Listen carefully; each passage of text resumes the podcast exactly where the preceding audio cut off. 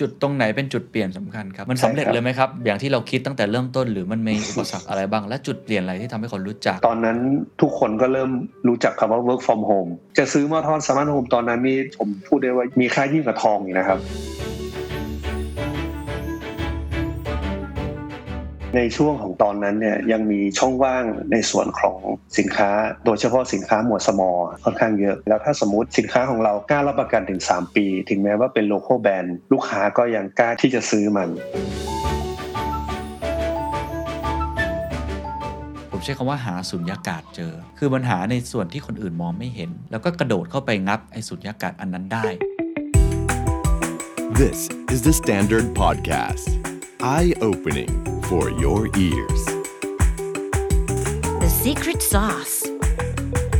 สวัสดีครับ ผมเคนนักครินทร์และนี่คือ The Secret Sauce Podcast What's your secret? ตามคำเรียกร้องนะครับกับงานฟอรัม The Secret Sauce Strategy Forum 2022 ที่จบไปแล้วนะครับ หลายคนบอกว่าซื้อบัตรไม่ทัน อยากจะชมย้อนหลังทำอย่างไรดี ก็เลยเปิดขายบัตรให้ชมย้อนหลังกันนะครับ วิธีการ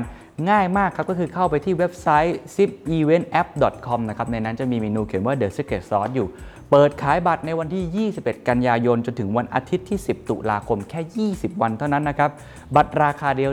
1,500 บาทนะครับ โดยที่ผู้ที่ซื้อบัตรในรอบนี้สามารถรับชมย้อนหลังได้ถึงวันที่ 13 พฤศจิกายน 2564 สำหรับหลายท่านที่ซื้อไปก่อนหน้านี้แล้วนะครับก็คือบัตรที่ชมสดเนี่ยก็สามารถขยายเวลาในการรับชมถึง 13 พฤศจิกายนได้อีกนะครับย้ำอีกครั้งครับ โอกาสสุดท้ายจริง ๆ ไม่อยากให้คุณพลาดนะครับ เพราะว่าตอนที่เราหยุดขายบัตรไปเนี่ยมีคนเรียกร้องมาเยอะจริง ๆ นะครับ ใน inbox เนี่ยเป็นร้อยเลย แล้วก็เลยจัดการเปิดให้อีกครั้ง ครั้งนี้ครั้งสุดท้ายจริง ๆ นะครับ ยิ่งซื้อเร็วก็ยิ่งมีเวลาดูได้นานนะครับ และผมเชื่อว่านี่คือคัมภีร์กลยุทธ์ในการฝ่าฟันวิกฤตจาก 8 ผู้บริหารตัวจริงที่น่าจะมีประโยชน์กับทุกท่านครับ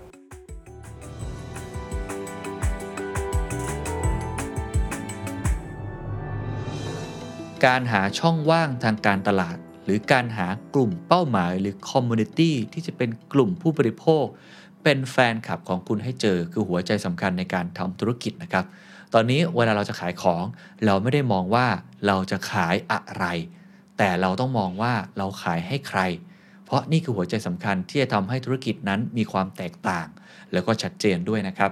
แต่คำถามก็คือว่ามันไม่ง่ายขนาดนั้นนะครับ เรามองว่า โอ้โห ตอนนี้ตลาดเต็มไปหมดแล้วครับ เป็น red ocean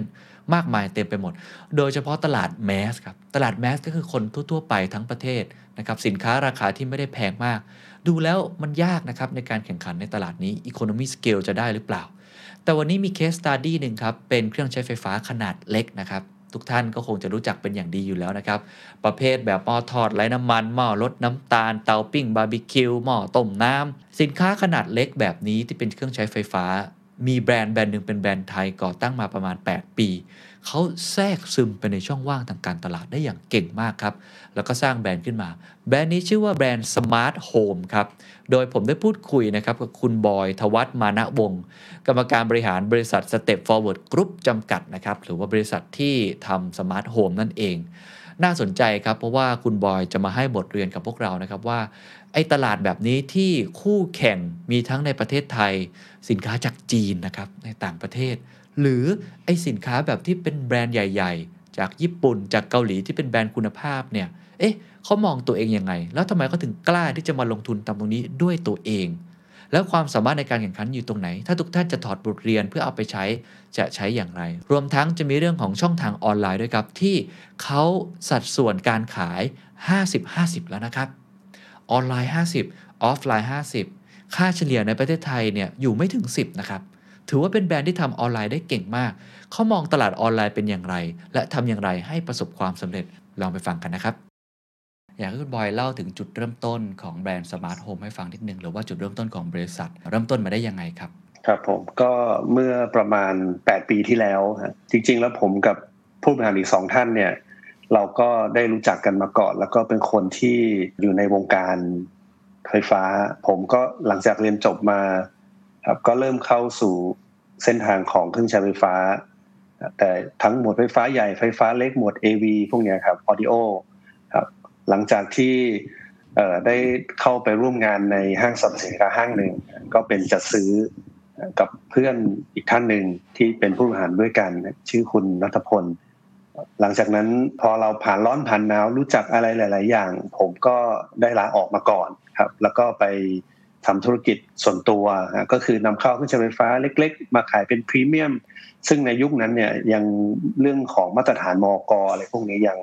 ไม่ค่อยควบคุมเยอะ พอได้เรียนรู้อะไรของตัวเองมาสักสี่ห้าปีวันหนึ่งอีกสองท่านก็เชิญไปคุยว่า เอ๊ะเราจะมาสร้างแบรนด์เครื่องใช้ไฟฟ้า ที่เป็นเครื่องใช้ไฟฟ้าเล็กสักแบรนด์หนึ่งเพื่อที่จะนำเข้าสู่ตลาด ผมก็มีความสนใจก็เลยเข้ามาประชุมกัน เมื่อ 8 ปีที่แล้วทุกอย่างจะใช้คำว่า smart หมด มีคำว่า smartphone smart beauty smart อะไรต่างๆผมก็เลยเลือกคำว่า Smarthome โดยดึง concept ว่าเราจะทำสินค้าที่มีคุณภาพดีเหมือนแบรนด์ แต่ราคาของเราเนี่ยเราจะให้คนที่ลูกค้าทั่วไปสามารถจับต้องได้ไม่สูงจนเกินไป ก็เลยเป็นที่มาของการกล้าที่จะรับประกัน 3 ปี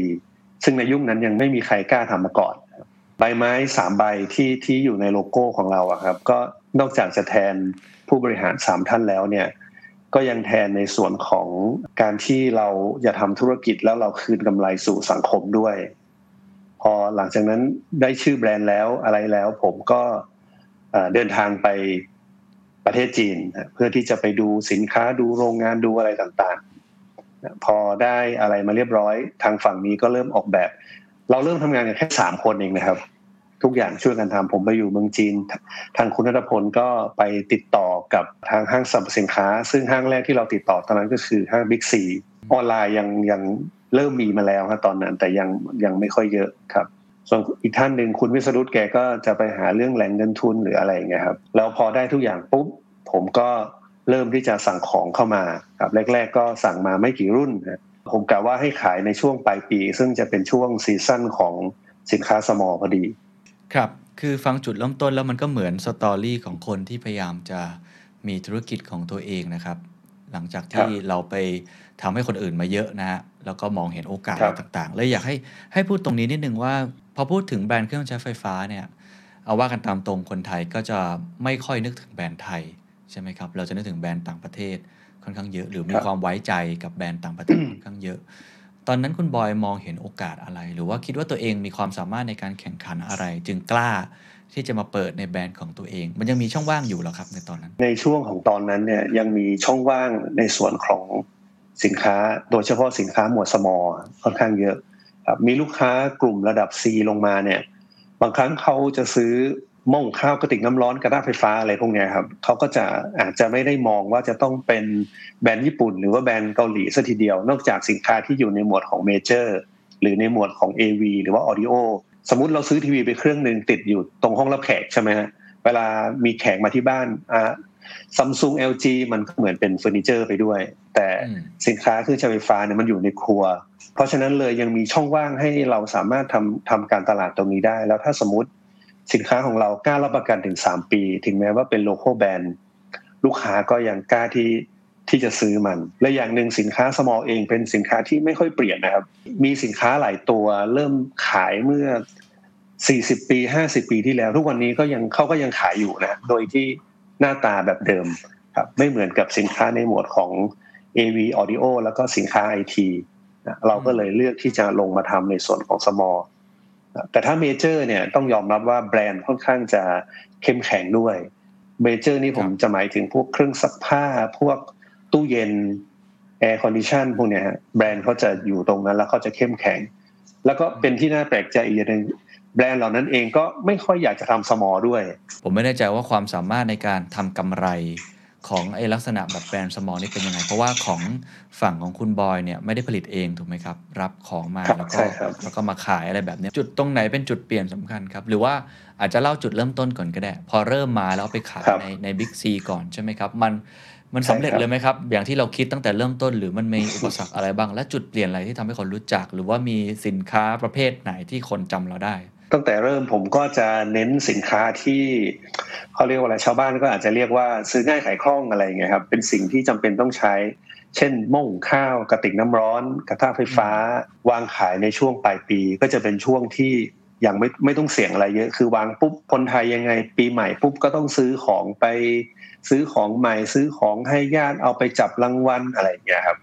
ครับในขณะที่เราเริ่มตอนนั้นเราชูคำว่า รับประกัน 3 ปีขึ้นมาก่อนนะแล้วก็เป็นแบรนด์แล้วก็สินค้าเนี่ยผมจะเน้นรูปลักษณ์ที่มันสวยงามมากกว่าอย่างอื่น พอเริ่มเปิดเข้าไปปุ๊บเเราขายครั้งแรกที่ที่บิ๊กซีเนี่ยขายไปอยู่ปีแรก 27 ล้าน ตอนเริ่มปลายปีนะครับ เริ่มประมาณเดือนตุลาคม แล้วก็เริ่มวางพนักงานขายในแต่ละช่องทางในแต่ละห้างเข้าไป พอผมขาย Big C เสร็จแล้วในปีแรกปีที่สองเนี่ยผมก็เริ่มไปที่ Tesco Lotus พอไปถึง Tesco Lotus ปุ๊บผมก็สร้างทีมขยายไปสู่ dealer ต่างจังหวัด แล้วก็ dealer ในกรุงเทพ ตอนนั้นก็เริ่มประกาศรับคนก็อาจจะแรกๆก็คงผสมกันนะครับ ก็คือคนที่มีประสบการณ์ ที่เราอาจจะดึงตัวมาจากช่องทางอื่น แบรนด์อื่น ผสมกับคนใหม่ ๆ ที่เรานำมาสร้างเอง เพราะคนใหม่ก็จะเป็นผ้าขาวเราก็จะใส่สิ่งที่เป็น Smarthome ลงไปได้ดี พอเริ่มขายปูห้างสรรพสินค้าได้ทุกที่แล้วก็ ประมาณปีที่3ที่4เนี่ยเราก็เริ่มไปทางช่องทางออนไลน์ แล้วก็ไปในช่องทางการขายที่เป็น member ครับที่เขามีสมาชิกในการขาย แต่ว่าช่องทางเนี้ยเขาจะต้องมี QC แบบค่อนข้างร้อยเปอร์เซ็นต์เพราะว่าลูกค้าเนี่ยเห็นดูจากแคตตาล็อก ไม่ได้ดูจากสินค้าจริงเหมือนในห้าง ก็อาจจะคล้ายๆกับออนไลน์ในปัจจุบันนะครับ จุดเด่นของตรงนี้ก็คือว่าหลายๆแบรนด์เนี่ยที่เป็น local brand ด้วยกันไม่อยากทำ แคตตาล็อกตรงนี้ เพราะว่า QC เขาจะเหนียวแน่นมาก เขาจะจ้างบริษัทเข้ามา QC โดยเฉพาะ คือเอามาจับผิดพูดง่ายๆอย่างเงี้ยครับครับแต่ Smarthome เรากล้าที่จะทำเพราะว่าพ่อผมบอกกับทีมงานว่าถ้าถ้าคุณกล้ารับประกัน3ปีเนี่ยแสดงว่าสินค้าคุณต้องมีคุณภาพที่จะใช้งานได้เกิน3ปี เพราะฉะนั้นเราไม่จำเป็นต้องกลัวใครมา QC เราทั้งนั้น เราก็ทำไปได้เลย พอเรากล้าทำเราก็เลยเริ่มเติบโตในสินค้าที่เป็นแคตตาล็อก แล้วตอนนั้นก็เริ่มมีช่องทางทีวีเข้ามา ก็ค่อนข้างที่จะโดดเด่นมากในช่วงนั้น ไม่ว่าจะเป็น O Shopping High Shopping TV Direct TV Momo ก็มากันเยอะแยะมากมาย ทั้งต่างชาติทั้งในประเทศไทยเราเองอะไรเงี้ยครับ ผมก็ส่งทีมเข้าไปขายทีนี้ ตอนนั้นเนี่ยผมก็เริ่มที่จะมองสินค้าที่มันสร้างความโดดเด่น หลังจากนั้นเราก็จะเริ่มทำหม้อทอด ผมกล้าพูดได้ว่าเป็นเจ้าแรก ๆที่ทำเลยนะครับ นอกจาก แบรนด์ดังที่เขาทำอยู่แล้ว แต่เขาขายแพงมากขายประมาณ6,900อย่างเงี้ยครับพอเราเริ่มมาทำเนี่ยเราก็ขายแค่699บาท แต่ไซส์อาจจะเล็กกว่าเป็นระบบ manual หลังจากนั้นก็ผมก็ยังพัฒนาสินค้าในกลุ่มเนี้ยเรื่อยมา ถ้าเดินเข้าไปในห้างเนี่ยจะเห็นได้อย่างชัดเจนแล้ว ระหว่างสินค้าของ Smarthome กับสินค้าของคนอื่น ดูได้จากรูปร่างฟังก์ชันการใช้งานสีสัน ราะว่าตอนเนี้ยผมมองว่าลูกค้าเนี่ยเริ่มที่จะทำครัวเนี่ยโชว์มากขึ้น เพราะฉะนั้นสินค้าสมอลที่สวยงามมันไม่ได้เป็นหลบอยู่ในครัวอีกต่อไป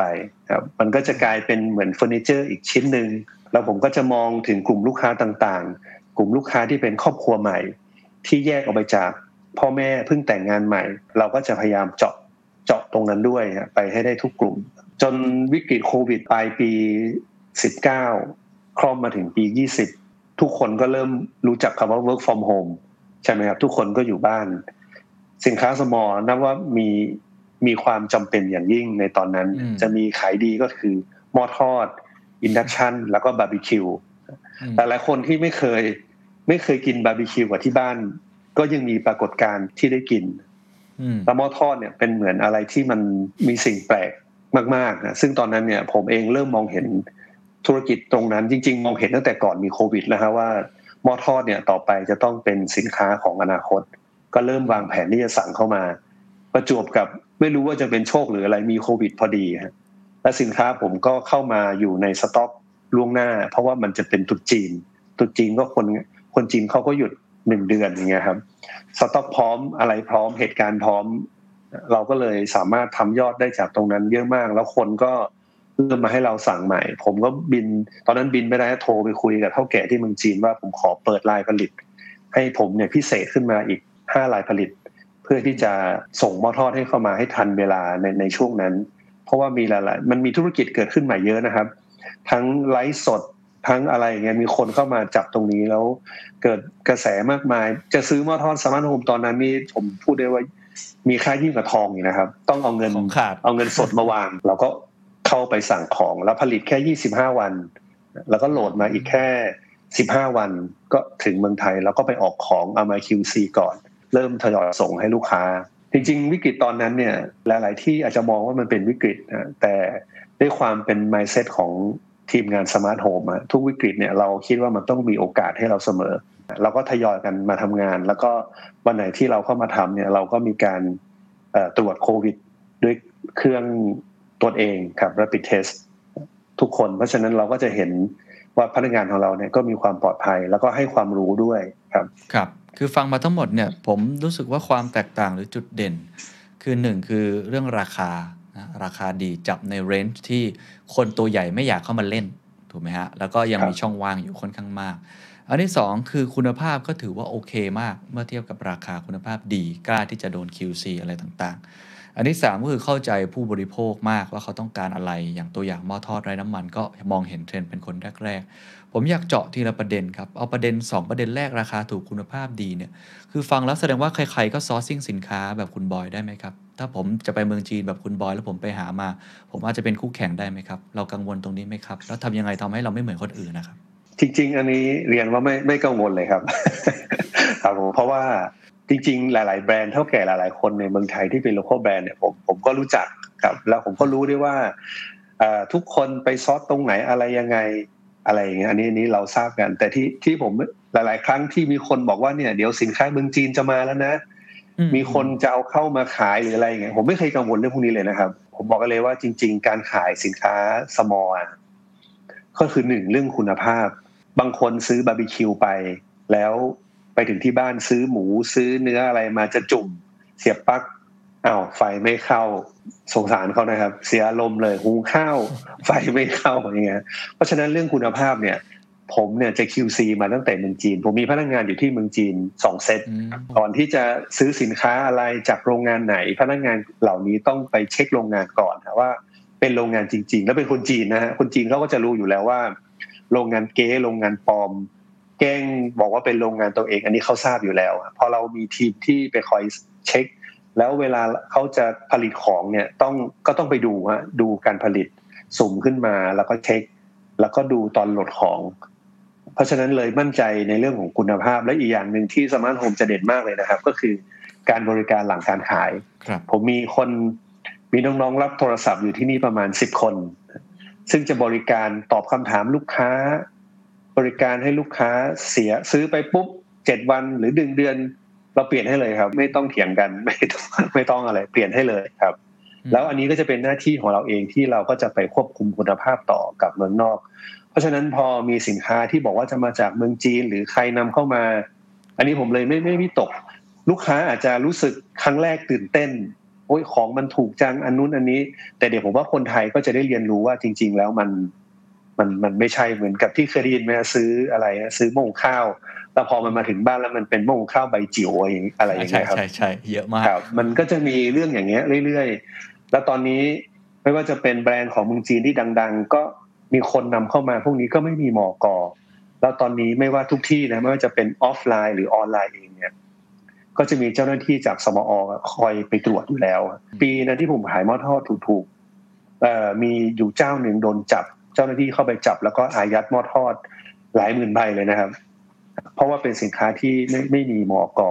ครับ พอเรามีเรื่องของคุณภาพแล้วก็มีเรื่องของการบริการหลังการขายแบบนี้อยู่แล้วเนี่ย ผมก็เลยมั่นใจว่าเราจะสามารถอยู่ได้แล้วก็สู้ได้ แบรนด์ของ Smarthome เองแรกๆที่เราทำเนี่ยหลายๆแบรนด์ที่เป็น local brand เราขายถูกกว่าเขานะครับ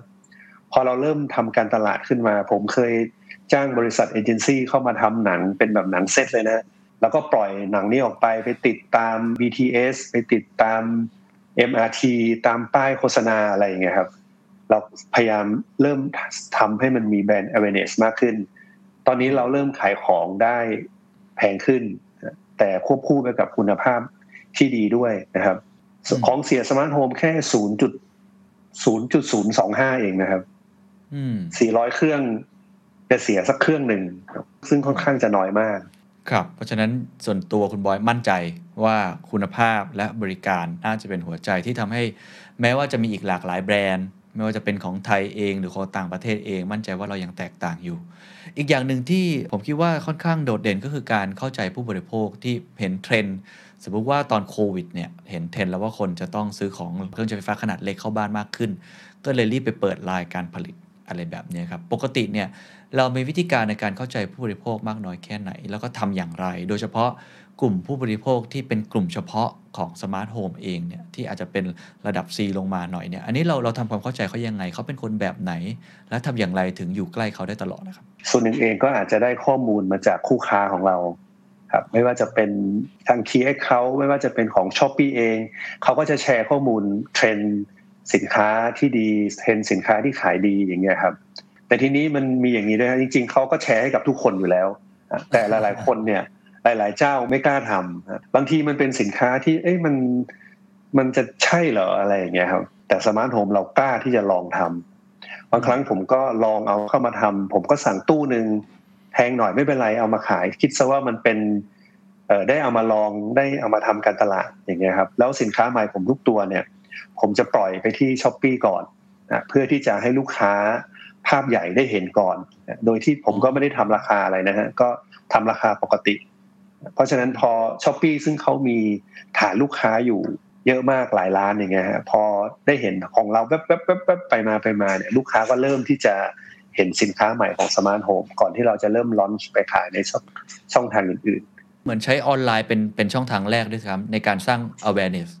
มากกว่าช่องทางอใช่อฟไลครับน์ด้วยซ้ๆใช่ครับเพราะออฟไลน์เนี่ยเขาก็จะมีขั้นตอนหลายอย่างนะต้องเสนอต้องเจ้านายคนที่หนึ่งเจ้านายคนที่สอง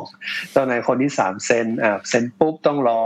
การจัดวาง schematic วาง planogram อะไรพวกเนี้ยจะมีเวลาแต่ออนไลน์เนี่ย คือเราสามารถสรรสร้างธุรกิจของเราบนนั้นได้เลยครับ อืมก็เลยจะต้องปล่อยมาทางนี้ก่อนสำหรับลูกค้าเองเนี่ยอีกส่วนหนึ่งผมมีทีม marketing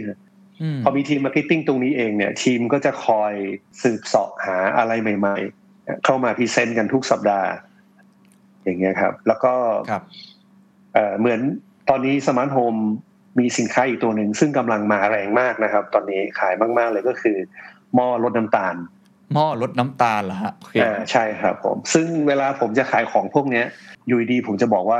หม้อลดน้ำตาลแล้วใครจะเชื่อใช่ไหมครับ ผมก็ต้องมีใบ certificate จากสถาบันที่เชื่อถือได้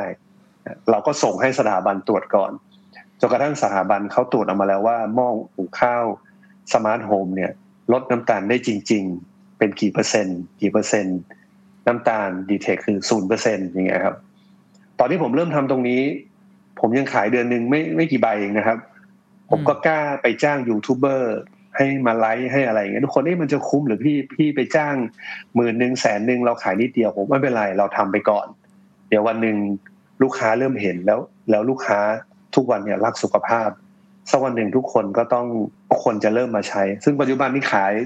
เยอะมากครับเดือนหนึ่งเกือบหมื่นใบโอ้ผมว่าเคสเคสนี้น่าสนใจคือคือที่ที่ผมฟังเนี่ยครับคือคุณบอยเป็นคนที่กล้าอันที่หนึ่งนะมีความกล้า อันที่สองก็คือค่อนข้างจะมั่นใจ ว่าสิ่งที่ทำอะน่าน่าจะถูก แล้วก็อันที่สามก็คือเทรนด์อะคือเชื่อในเทรนด์ที่กำลังจะมาเลยอยากให้อธิบายทั้งสามอันเลยครับ เอาความกล้ามาจากไหนครับ เอาความมั่นใจมาจากไหนว่าอันนี้น่าจะถูกแล้วเทรนด์ครับผมเทรนด์ตอนเนี้ยมันเป็นยังไงครับ เทรนด์ของผู้บริโภคมันเป็นยังไงบ้างครับเอาเรื่องความกล้าก่อนแล้วกันนะครับครับผมความกล้าก็คือจริง ๆ อาจจะเป็นเพราะว่าอยู่ในในตลาดตรงนี้มานานนะก็ทำเสมอมาก็น่าจะร่วมๆสามสิบปี ทั้งผมทั้งผู้บริหารอีกสองท่านก็อยู่ใน ตลาดกลุ่มนี้ แล้วจริง ๆ การลองเนี่ยมันมันไม่ได้ยากครับ เพราะว่าเราไม่จำเป็นจะต้องสั่งมาเป็นหมื่นตัว บางทีสินค้าตัวหนึ่งตู้หนึ่งแค่พันชิ้น ตู้หนึ่งแค่สองพันชิ้นสามพันชิ้น แต่ถ้าเป็นเล็กมากก็อาจจะสั่งตู้เล็กอะไรอย่างเงี้ยแต่มันจะแพงแต่เราก็ต้องเอามาลองก่อน ซึ่งอันนี้ไม่ไม่ใช่กล้าแบบบ้าบินนะฮะก็คือกล้าคิดว่ามันน่าจะทำได้ ผมจะดูจากแบรนด์ทำด้วยครับเพราะว่าตอนที่ผมทำหม้อลดน้ำตาลเนี่ย ผมเปิดตัวขายอยู่ประมาณพันต้นๆนะแต่มีมีแบรนด์จีนอยู่แบรนด์หนึ่งนะซึ่งขายในบ้านเราเยอะๆเลยนะฮะขายอยู่ประมาณ4 0 0 9แล้วก็แบรนด์ฝรั่งเศสขายอยู่หนึ่งหมื่นหนึ่งพันอ๋อ คือเราดูคู่แข่งด้วย ดูดูคนที่อยู่ในตลาดคล้าย ๆ กันว่าเขาทำอะไร ใช่ แต่โลคอลแบรนด์ไม่มีใครทำถึงวันนี้ก็ยังไม่มีใครทำเลยฮะอ๋อครับพอผมผมเริ่มทำจากตรงนี้ ผมก็มองว่าคงจะมีเอ่อลูกค้าที่มีเงินเขาก็อาจจะซื้อหมื่น หนึ่งหมื่นหนึ่งพันลองลองลงมาเขาก็อาจจะซื้อที่สี่พันเก้าแต่ก็ต้องมีคนคิดว่า เอ๊ะ แล้วทำไมเราไม่ไปลองหนึ่งพันหนึ่งร้อยเป็นแบรนด์ไทยแถมไม่พอมีใบเซอร์ด้วยอย่างเงี้ยครับอืมอืมมีมอกด้วย ครับ อันนี้ก็เลยคิดว่า เอ่อกล้าที่จะทำนี้คือไม่ได้กล้าแบบบ้าบิน แต่ก็มีข้อมูลมารองรับ แล้วก็คิดว่าเป็นการทดลอง อยากคุยเรื่องเทรนด์ต่ออีกนิดนึงครับว่า ตอนเนี้ยเอาเอาวินาทีนี้เลยเทรนด์ของผู้บริโภคในกลุ่มที่อ่าจับจ่ายใช้สอยของสินค้าสมาร์ทโฮมเนี่ยเขาเป็นยังไงครับ มองไปอีก 2-3 ปีข้างหน้า เขาจะสนใจอะไรเขาจะมีความคิดแบบไหน แล้วเราจะไปจับเทรนด์นั้นได้ยังไง อันนี้อาจจะเหมือนกับให้คำแนะนำกับคุณผู้ฟังคนอื่นที่กำลังในครับผมทำธุรกิจในกลุ่ม community นี้ target นี้คล้าย ๆ กันด้วยครับผมว่าเทรนด์ตอนเนี้ยครับ เนื่องจากว่ามีครอบครัวเกิดขึ้นใหม่เยอะ ครับผมเหมือนว่าแต่งงานแล้วก็แยกออกมาอยู่บ้าน เพราะว่าเดี๋ยวนี้คนก็ไม่ค่อยจะอยู่กันแบบเป็นครอบครัวใหญ่อะไรอย่างเงี้ยครับ เพราะฉะนั้นทุกคนก็จะมองหาสินค้า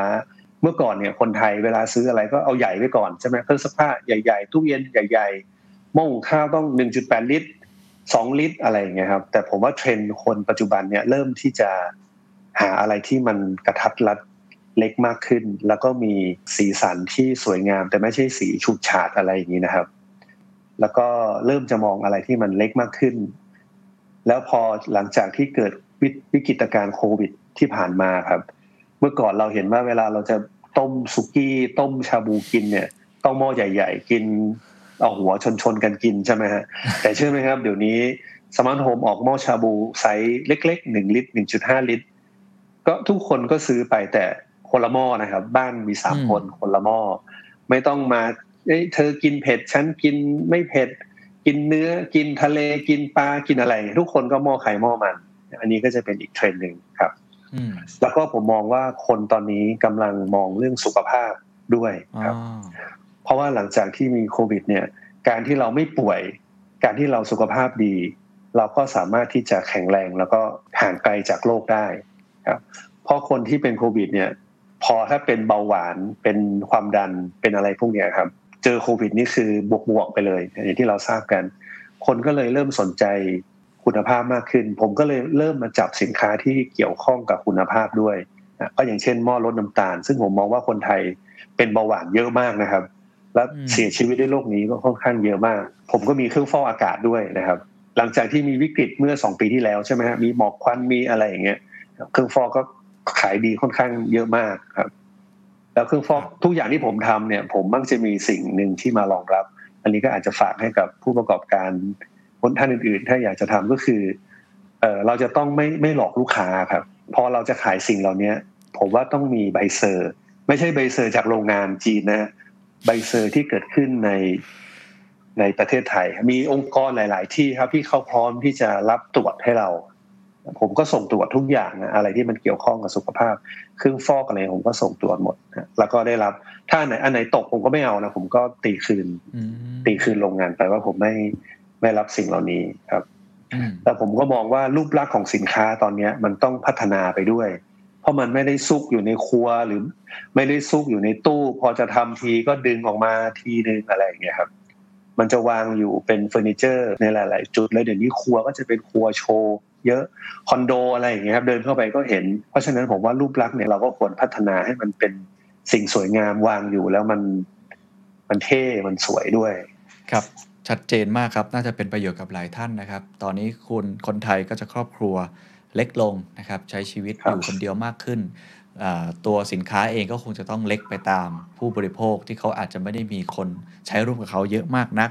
สีสันเองหรือรูปลักษณ์เอง ตอนนี้คนมองว่าเครื่องใช้ไฟฟ้าขนาดเล็กมันไม่ใช่ว่าเก็บอยู่ในตู้แล้วเอามาใช้เงียบๆ ตอนนี้คือมันเป็นเฟอร์นิเจอร์ แล้วก็สามารถถ่ายรูปลงโซเชียลมีเดียได้ด้วยนะฮะหรือว่าเรื่องของใช่สุขครับสุขสุขภาพเรื่องของการที่คุณภาพมันต้องดีไม่หลอกลูกค้าว่าไอ้สินค้าชนิดนั้นน่ะ มันเป็นสินค้าที่มันเหมาะสมกับคนที่รักสุขภาพจริง ๆ ไม่ว่าจะมิติไหนก็ตาม อันนี้คือเทรนด์ที่ผมว่าเป็นคัมภีร์เป็น guideline น่าสนใจมาก อีกประเด็นหนึ่งที่ผมคิดว่าแบรนด์นี้ก็ทำได้ดีมากครับ คือเรื่องของการตลาดหรือว่าช n e l ในการสื่อสารกับลูกค้าในการเข้าหา ตอนแรกเนี่ยเราเริ่มต้นด้วย Modern Trade ก่อน เราก็ต้องอาศัยวิธีการแบบเข้าตาม Modern Trade ใหญ่ ๆ ใช่ไหมครับ แต่ตอนนี้เราเปลี่ยนแนวทางมาเป็นออนไลน์มากขึ้นอย่างที่เมนชั่นถึง s h อ p e e สองสาครั้งเนี่ย เล่าให้ฟังนิดนึงว่ากลยุทธ์ในโลกออนไลน์มันสำคัญยังไงกับสมาร์ทโฮมแล้วมันเราทำอย่างไรให้ประสบความสำเร็จครับย้อนกลับไปเมื่อหลายปีที่แล้ว ผมก็มีขายในช่องทางออนไลน์ก็คือช้อปปีครับตอนนั้นผมยังไม่รู้จักช้อปปีนะต้องต้องขออภัยทางช้อปปีด้วยก็เริ่มขายก็ขายไม่กี่แสน มีมีเซลล์ท่านหนึ่งดูแลอยู่ จนกระทั่งทางคีย์เขาเขาก็เชิญผมเข้าไป ตอนนั้นยังอยู่ที่ตึกเก่าครับ ตึกที่พระรามเก้าก็อธิบายว่าเออช้อปปีเป็นอย่างนี้นะครับ คุณขายของแบบนี้ ผมตกใจนะเอ๊ะแล้วช้อปปี้ช้อปปี้ได้อะไรอะครับ ในเมื่อขายเท่าไหร่เอาเงินมาให้ผมหมดเลยแล้วช้อปปี้ได้อะไรบอกว่าไม่เป็นไรขอให้มีสินค้าที่ดีเอามาขายก่อนครับผมก็สนใจไปกลับมานี่ผมตื่นเต้นมากเลยนะครับ ผมก็เริ่มประชุม เริ่มที่จะผลักดันสินค้าในหลาย ๆ ตัวเข้าช้อปปีซึ่งตอนนั้นเองเนี่ยสินค้าเราที่ขายในช้อปปีหรือในช่องทางออนไลน์ จะเป็นสินค้าที่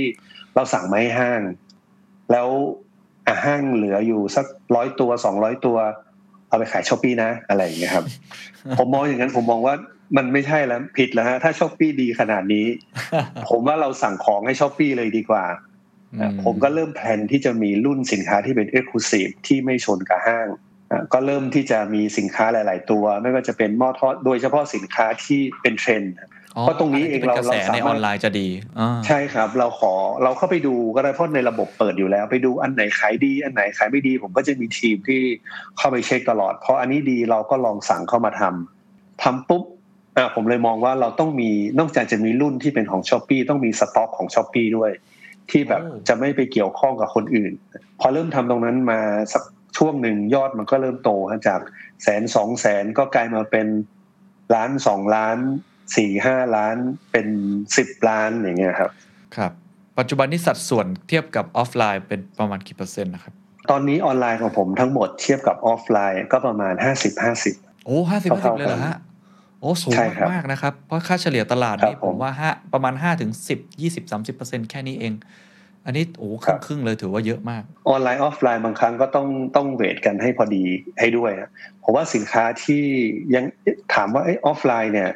ค่าใช้จ่ายเยอะนะครับฟิกคอร์สเยอะมาก ต้องมีพนักงาน PC มีอะไรหลายอย่าง แต่ถ้าสินค้าเราวางขายในออฟไลน์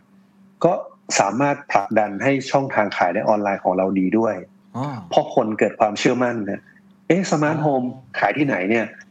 ไม่เห็นขายที่ไหนเลยไม่มีเลยขายอยู่ Shopee ที่เดียว คนก็ไม่กล้านะครับ อาจจะไม่กล้า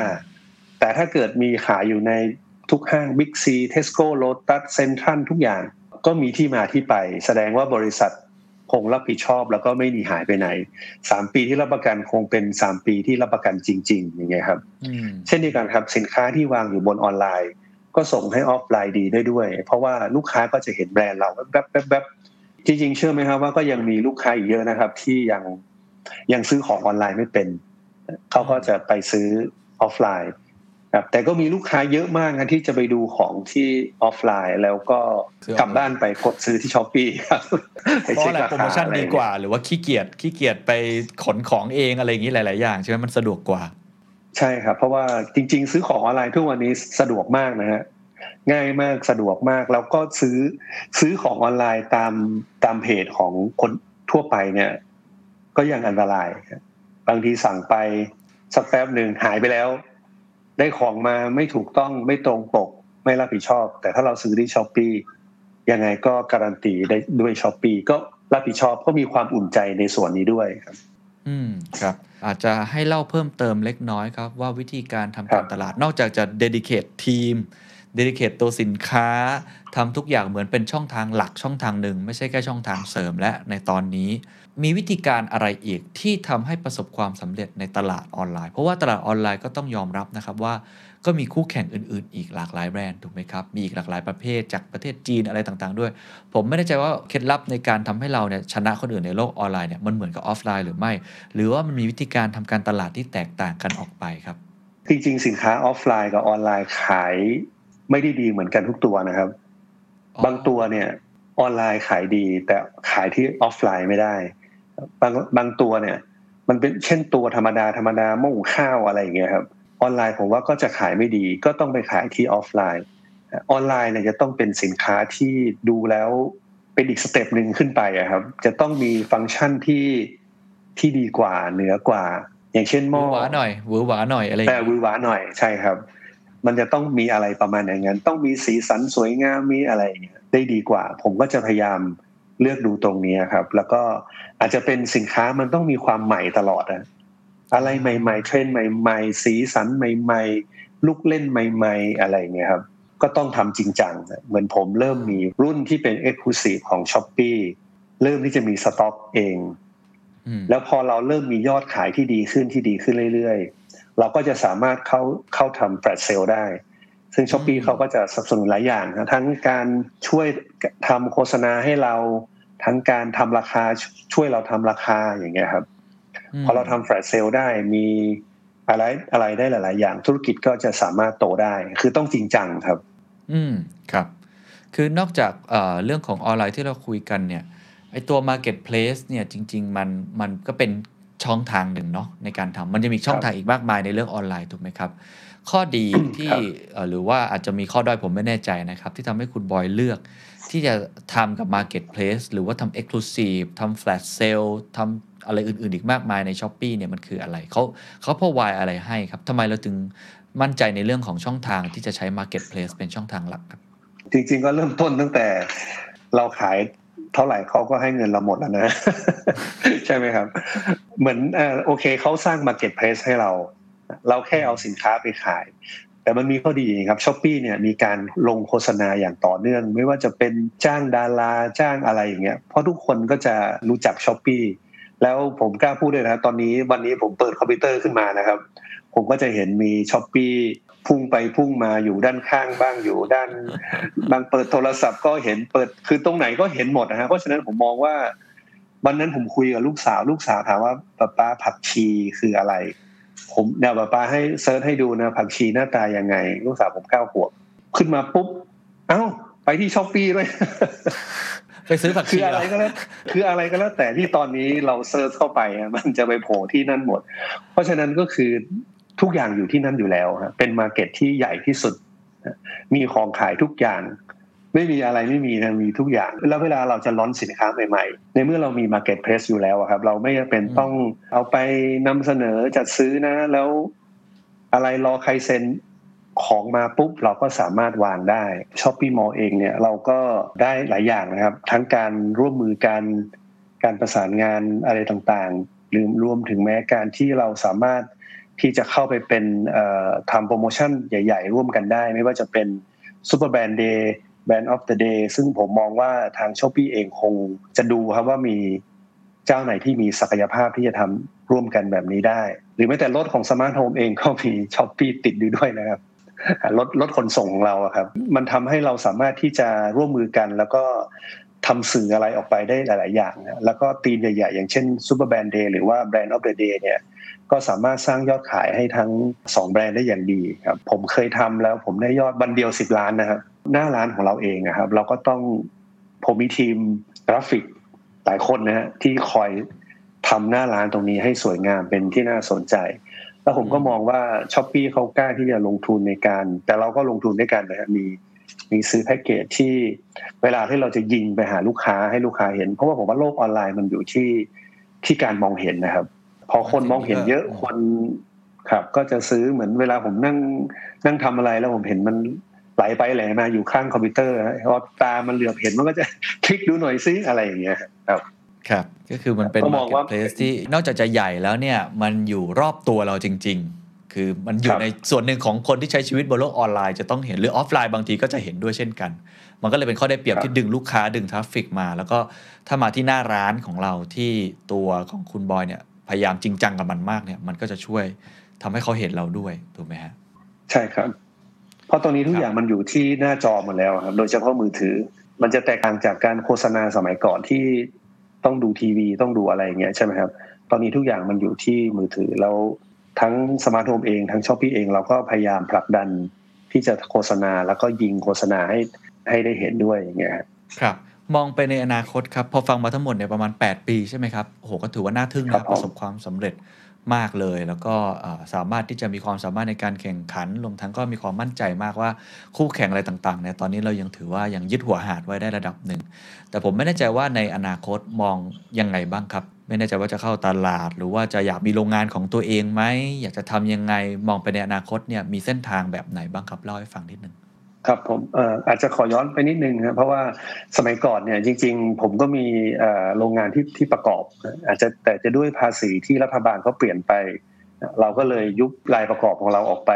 กลายเป็นเอามาสำหรับทำ QC เพราะว่าตอนนี้อืมภาษีมันเปลี่ยนปุ๊บเนี่ย เราก็สามารถนำเข้ามาเป็นคอมพิวได้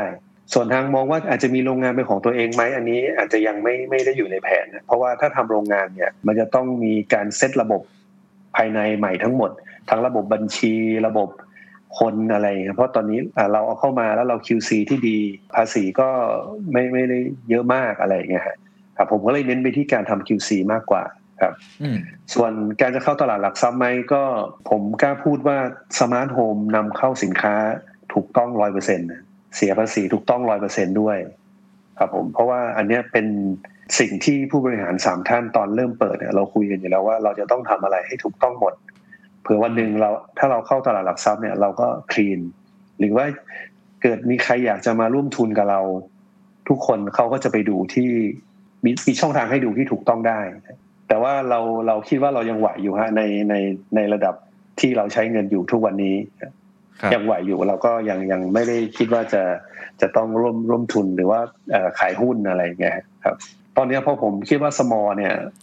ผมเริ่มโอเคแล้วผมก็เริ่มขยายไปสู่ สินค้าในส่วนของเมเจอร์มากขึ้น ตอนนี้ผมเริ่มเริ่มทำเครื่องซักผ้าครับ แต่ว่าเครื่องซักผ้าผมเนี่ยผมก็จะมีจุดจุดยืนของตัวเองนะฮะผมเซตว่ามันต้องมีอยู่สามแบบ คือหนึ่งเครื่องซักผ้าเครื่องที่สองที่บ้านทุกคนเนี่ยมีเครื่องซักผ้าสิบกิโลแปดกิโลอยู่แล้ว แต่อยากได้เครื่องซักผ้าเล็ก ๆ เครื่องหนึ่งเพื่อที่จะเอามาซัก underwear ซักถุงเท้า ซักถุงมือซักอะไรอย่างเงี้ยครับ เพราะว่าไม่มีใครอยากจะเอาไปโยนใส่เครื่องซักผ้าเครื่องใหญ่ให้มันปนกับ หรือต้องไปซักมืออะไรอย่างเงี้ย อันนี้คืออันแรก อันที่สองก็คือทำเครื่องซักผ้ากึ่งอัตโนมัติสองถังให้กับนักศึกษานักเรียนอะไรที่มาอยู่หอไซส์ซักไปด้วยปั่นไปด้วย ซักเสร็จเอามาใส่ปั่น แล้วก็ซักเพิ่มได้อีกอะไรอย่างเงี้ยครับซักครั้งหนึ่งได้ประมาณสิบชุด อันที่สามก็คือเครื่องซักผ้าแบบอัตโนมัติ fuzzy logic กดปุ่มเดียว สามสิบนาทีสี่สิบนาทีเสร็จเลย แต่ว่าเป็นไซส์ compact นะฮะประมาณสี่กิโลที่ผมคิดอย่างนี้เพราะว่าเออลองนึกถึงคนที่เขาอยู่คอนโดครับครอบครัวใหม่ซื้อคอนโดระเบียงก็มีประมาณนั้นใช่ไหมครับ แล้วถ้าเครื่องซักผ้ามันใหญ่มาก มันก็บดบังระเบียง แต่อันนี้เรามีเครื่องซักผ้าไซส์ไม่ได้ใหญ่มากพอดีพอดี ประมาณเท่ากับตู้เย็นลูกเต๋าครับผมก็ยังเน้นอะไรที่เป็นแบบคงความเป็นคนทันสมัย ไม่ใหญ่เกินไป แต่ถ้าอยากจะซักเยอะๆก็อาจจะลงไปหย่อนตู้อะไรก็ได้ หรือบางคนเดี๋ยวนี้เขาไม่อยากลงไปอะไรเขาก็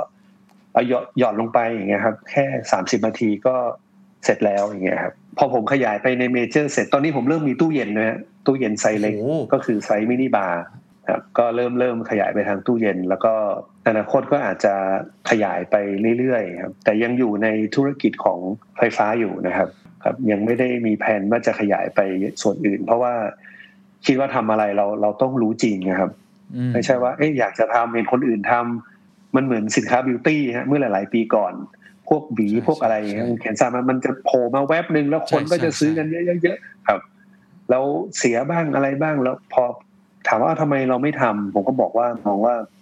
ถ้าเราไม่ได้รู้จริงเนี่ย เราไม่ได้มีคนมาเซ็ตผมเป็นนะอย่าทำ ซื้อมาวีนี่ตู้หนึ่งนี่เป็นหมื่นนะหมื่นชิ้นนะครับไซส์มันเล็กมาก ถ้าถ้าเกิดเราใส่มาไม่เต็มตู้ หรือเอาคละมากว่ามันจะมาถึงแล้วมันก็อาจจะเสียด้วยอะไรด้วยอย่างเงี้ยครับ ผมเลยอยากจะเริ่มต้นจากที่เราถนัดที่สุดแล้วก็ค่อย ๆ ขยายไปเรื่อยๆ แล้วก็โฟกัสในสิ่งที่เราเป็นอยู่ ครับคือเท่าที่ฟังเหมือน phase นี้ก็คงยังจะโฟกัสในสิ่งที่ถนัดอยู่ ถ้าจะขยายจะเพิ่มเนี่ยก็ยังจะเป็นลักษณะเพิ่มในสิ่งที่เราเข้าใจมันมากพอก็เลยอยากจะให้ทิ้งท้ายตรงนี้ผมว่า case study วันนี้ที่ที่น่าสนใจมากสำหรับสมาร์ทโฮมหรือว่าจากเคสการทำธุรกิจของคุณบอยเนี่ยคือการ ผมใช้คำว่าหาสุญญากาศเจอ คือปัญหาในส่วนที่คนอื่นมองไม่เห็น แล้วก็กระโดดเข้าไปงับไอ้สุญญากาศอันนั้นได้ คือหาช่องว่างเก่งมากเลย แม้ว่าจะทำตู้เย็นเหมือนคนอื่น จะทำเครื่องซักผ้าเหมือนคนอื่น แต่คุณบอยก็จะมีหลักคิดว่าก็จะมีอะไรที่มันเป็นจุดเด่นของเรามี unique selling point จะต้องเป็นขนาดเล็ก ตู้เย็นก็ต้องเป็นมินิบาร์แล้วผมเชื่อว่าราคาก็คงต้องย่อมเยา คุณภาพก็ต้องผ่านการ QC รับการันตีกี่ปีก็ว่ากันไป เลยอยากให้คำแนะนำทิ้งท้ายกับคุณผู้ฟังที่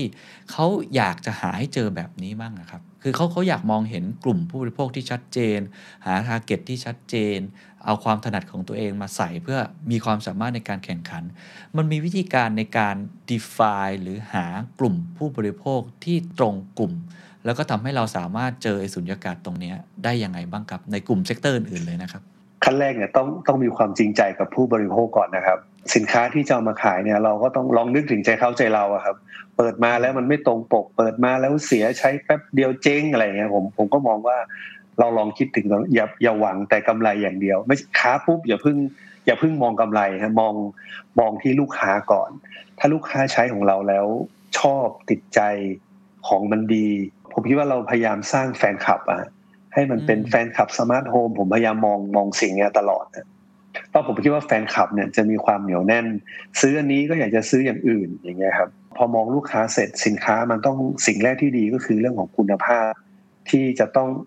มาควบคู่กับราคา มันจะเป็นต้องขายถูกๆแล้วก็สินค้าไม่ดีอะไรอย่างเงี้ยครับ การรับประกันสิ่งที่สำคัญอย่างหนึงก็คือเรื่องของการบริการ การบริการหลังการขายนี่สำคัญมากสำหรับไฟฟ้านะครับ หลาย ๆ ที่เช่นห้างห้างหลาย ๆ ห้างเนี่ยพยายามจะสร้าง house brand แต่โอเคใช่ไหมครับไม่เคยสำเร็จเลยนะ house brand เนี่ยทุกห้างเลยที่บางห้างเห็นอยู่ก็ไม่ได้ขายดีนะฮะเพราะว่าเครื่องใช้ไฟฟ้าเนี่ยนอกจากจะคุณภาพดีราคาเหมาะสม เราต้องมีทีมงานที่คอยแนะนำถ้าอยู่ในโซนของออฟไลน์นะครับ คอยแนะนำการใช้งานให้ลูกค้า แล้วเวลาลูกค้าซื้อไป เปิดมาปุ๊บ ใช้ไม่เป็นต้องมีคนคอยแนะนำเขาด้วยครับ แล้วพอสินค้าคุณภาพราคาประหยัดมีการรับประกัน ก็อย่าลืมนึกถึงสังคมสมาร์ทโฮมเป็นผมไม่รู้ว่ามีแบรนด์อื่นไหมนะที่เป็น local brand ผมอาจจะกล้าพูดได้ว่าเป็นแบรนด์เดียวที่คืนกำไรสู่สังคม ซึ่งสมาร์ทโฮมหนึ่งชิ้นเราคืนกำไรสู่สังคมหนึ่งบาท วันนี้สมาร์ทโฮมขายของได้เดือนหนึ่งประมาณสองแสนชิ้น ก็คืนกำไรสู่สังคม สองแสนบาทครับคืนกำไรยังไงครับผมก็มีทุนการศึกษาให้กับเด็กที่เรียนดีที่อยู่ตามชนบท สร้างโรงเรียน สร้างอาคารเรียน สร้างห้องสมุด อาจจะมีทั้งไปวัดด้วยสร้างเอ่อโบสถ์สร้างกุฏิสร้างอะไรอย่างเงี้ยฮะเราก็พยายามคืนกำไรจากตรงนี้ให้กับสังคมด้วยจากที่ลูกค้าได้ซื้อของเรา ที่สำคัญถ้าจะทำต้องทำจริงนะฮะแล้วผมมองว่าคู่ค้าแต่ละท่านนะฮะสามารถที่จะให้ข้อมูลที่เป็นประโยชน์ต่อเราได้ โดยเฉพาะยิ่งยิ่งออนไลน์เนี่ยเราสามารถเข้าไปดูได้เลยไม่ไม่ไม่ต้องรอเขาส่งให้ดูได้เลยครับว่าอะไรขายดี อะไรที่เป็นเทรนด์ลองฝึกคิดนอกกรอบออกมานิดนึงก็จะสามารถ ผมว่าสามารถพัฒนาธุรกิจ สินค้าที่อยู่ด้านหลังผมหลาย ๆ ตัวเนี่ยผมมองว่าหลาย ๆ คนอาจจะยังไม่เคยเห็นในตลาดด้วยซ้ำไม่จะเป็นบาร์บีคิวที่อยู่ตรงนี้บาร์บีคิวอย่างเดียวไม่พอนะสมาร์ทโฮมต้องบาร์บีคิวแล้วก็ต้องสุกี้ได้ด้วยในเครื่องเดียว And that's the secret sauce. ถ้าคุณชื่นชอบ The Secret Sauce episode นี้นะครับ ก็ฝากแชร์ให้กับเพื่อนๆ คุณต่อด้วยนะครับ และคุณยังสามารถติดตาม The Secret Sauce ได้ใน Spotify, SoundCloud, Apple Podcast, Podbean, YouTube และ Podcast Player ที่คุณใช้อยู่นะครับ และอย่าลืมติดตาม Facebook Fanpage The Secret Sauce เข้ามาติชมเข้ามาพูดคุยกับผมได้เลยนะครับ